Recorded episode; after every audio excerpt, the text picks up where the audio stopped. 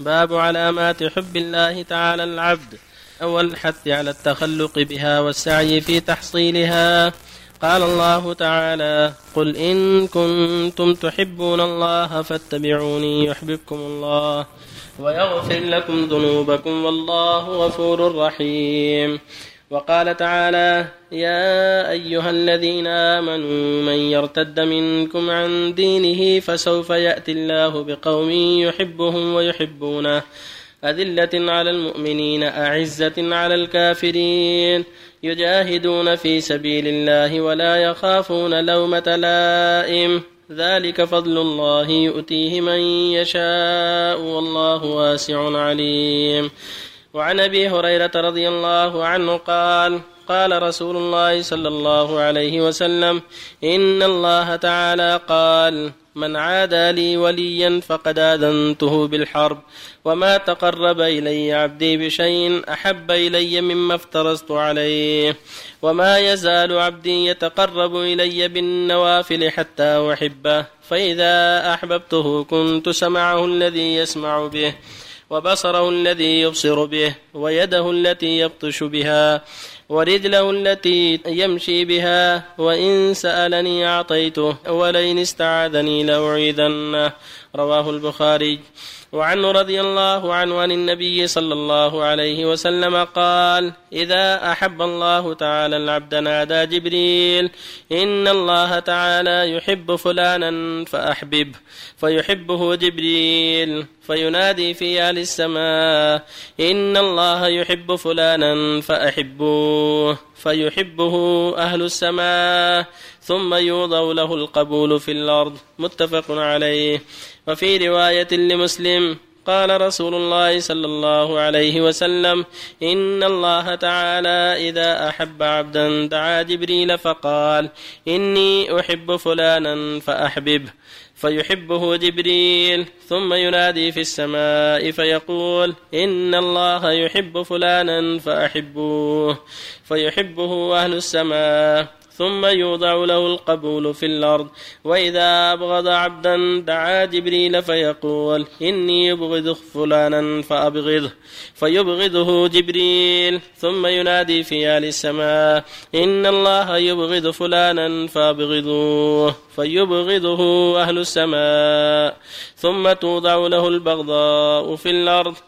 وعن عائشة رضي الله عنها أن رسول الله صلى الله عليه وسلم بعث رجلا على سرية فكان يقرأ لأصحابه في صلاتهم فيختم بقل هو الله أحد.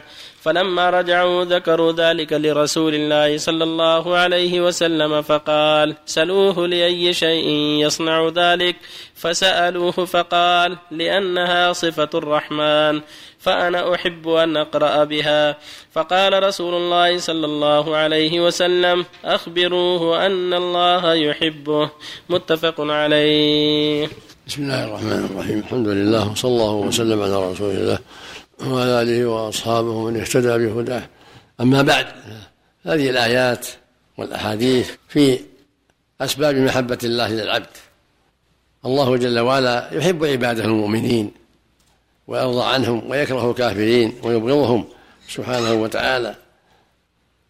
ومن علامات محبة العبد محبة الرب للعبد اتباع الشريعة. من اتبع شريعة الله واستقام على دين الله هذه من علامات أنه موفق وأنه مهدي وأن الله يحبه عز وجل. قال تعالى قل إن كنتم تحبون الله فاتبعوني يحبكم الله ويغفر لكم ذنوبكم. فاتباع الرسول صلى الله عليه وسلم والاستقامة على دينه من أعظم الأسباب بل هي أعظم أسباب محبة الله للعبد وهكذا قوله جل وعلا يا أيها الذين آمنوا من يرتد منكم عن دينه فسوف يأتي الله بقوم يحبهم ويحبونه. أذلة على المؤمنين أعزة على الكافرين. يجاهدون في سبيل الله ولا يخافون لومة لائم. هذا من أسباب محبة الله لهم. كون أذلة على المؤمنين أعزة على الكافرين. يعني هل تواضع مع المؤمنين؟ وهل رأفة ورحمة مع المؤمنين؟ وهل شدة على الكافرين. وبغض للكافرين ومع ذلك هل جهاد في سبيل الله لا يمنعهم من هذا لومة لائم بل يجاهدون في سبيل الله يأمرهم بالمعروف ينهون عن المنكر لا تمنعهم من ذلك ملامة لائم هؤلاء من أحب الناس إلى الله عز وجل لأعمالهم الطيبة وأخلاقهم الكريمة. وهكذا الحديث الصحيح يقول الله جل وعلا من عادى لي وليا فقد آذنته بالحرب من عاد أولياء الله أبغضه الله ومن أحبهم أحبه الله وأولياء الله هم المؤمنون. قال تعالى ألا إن أولياء الله لا خوف عليهم ولا هم يحزنون الذين آمنوا وكانوا يتقون. فأولياء الله هم أهل الإيمان والتقوى والهدى فمن أحبهم أحبه الله جل وعلا وهم محبوب لله عز وجل. من عادى لي وليا فقد آذنته بالحرب وما يزال عبدي يتقرب إلي بالنوافل حتى أحبه. فإذا أحببته كنت سمعه الذي يسمع به وبصره الذي يبصر به ويده التي يبطش بها ورجله التي يمشي بها. هذا يبين أن عناية العبد بالفرائض والنوافل والاستقامة على هذا من أسباب محبة الله له. فهو بأداء الفرائض وترك المحارم من أولياء الله. والله يحب أولياءه. وإذا زاد على هذا فتقرب بالنوافل وترك المكروهات كان ذلك أكمل في حب الله له. فهو سبحانه يحب عباده المؤمنين ويكره الكافرين. فأنت يا عبد الله بطاعتك إياه سبحانه واستقامتك على دينه وعنايتك بالنوافل والتقرب إلى الله بالنوافل من أسباب كمال محبة الله لك ومن فضل محبة الله العبد ومن جوده وكرمه عليه أنه ينادي جبرائيل فيقول يا جبرائيل إني أحب فلانا فأحبه فيحبه جبرائيل. ثم ينادي جبرائيل في السماء أن أحب فلان فأحبه ثم يوضع له القبول في الأرض بسبب محبة الله له ومحبة الملائكة له. والعكس بالعكس من أبغضه الله نادى جبرائيل فقال إني أبغض فلان فأبغضه فيبغضه جبرائيل. ثم ينادي في السماء أن الله يبغض فلان فأبغضه ثم توضع له البغضة في الأرض. فأنت يا عبد الله جدير بك أن تجتهد في طاعة ربك والتقرب إليه بما يحب والحذر من مساخطه فإن هذا كله من أسباب محبة الله لك.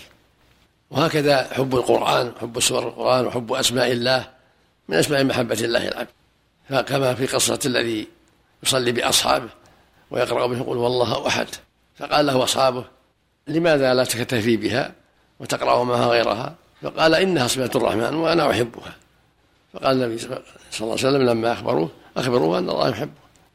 واللفظ الآخر قال حبك إياها أدخلك الجنة. كل إنسان يحب تلاوة القرآن ويأنس بذلك ويسر بذلك ويجتهد في ذلك هذا من أسباب محبة الله له ومن أسباب توفيق الله له وهدايته له.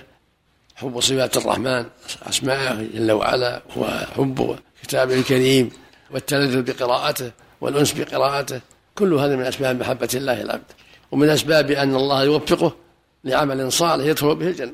لما أقرها النبي دل على الجواز النبي ما كان يستعملها ما كان يفعل هذا. لكن لما أقره حمله حب الله حب هذه السورة على يقرأ بها في كل ركعة يختم بها في كل ركعة يقرأ الآيات ومع هذا يقرأها زيادة. دل على أن هذا أن هذا لا بأس به. سورة قل والله أحد نعم رزق الله الجميع التوفيق والهداية. جائز فقط سورة الإخلاص. نعم نعم. كما جاء عن الحديث. السرايا الجيش القليل 200 3 400 يقال لها سرية يبعثهم للقتال أو للتجسس على قوم يعرف حالهم أين ذهبوا وأين صاروا أو للحدود. يسمى سرية لفظة في سبيل الله في حديث رسول الله صلى الله عليه وسلم. هل يقصد بها كل عمل صالح؟ أم أنها جهاد أعمال؟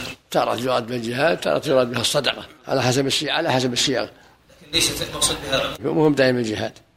مثل حديث من صام يوم في سبيل الله بعد الله جنة سبعين خريفا هو المراد في الجهاد. نعم. لوجه الله؟ نعم. ورد في حديث الولي في آخر أحسن الله عملك ولم يرد المؤلف قوله صلى الله عليه وسلم وما ترددت عن شيء أنا فاعله. لا- لا- نعم هذا وصف لله جل وعلا يليق به لا يشابه خلقه. على الظاهر. نعم تردد يليق بالله لا يفسر بغير ما ينبغي بل يقال الله اعلم بمرادك كيفيته سبحانه وتعالى. وهو سبحانه يعلم كل شيء ويعلم العواقب. فلا التردد شيء يليق بالله لا يعلم كيفيته إلا هو سبحانه وتعالى. أحسن الله إليك. الدعاء بقول يا من أمره بين الكاف والنون. هل ينكر؟ ما اعلم في شيء لأن المقصود المقصود هو الله سبحانه يقول لشيء كن نعم. ما ما فيش ما في شيء.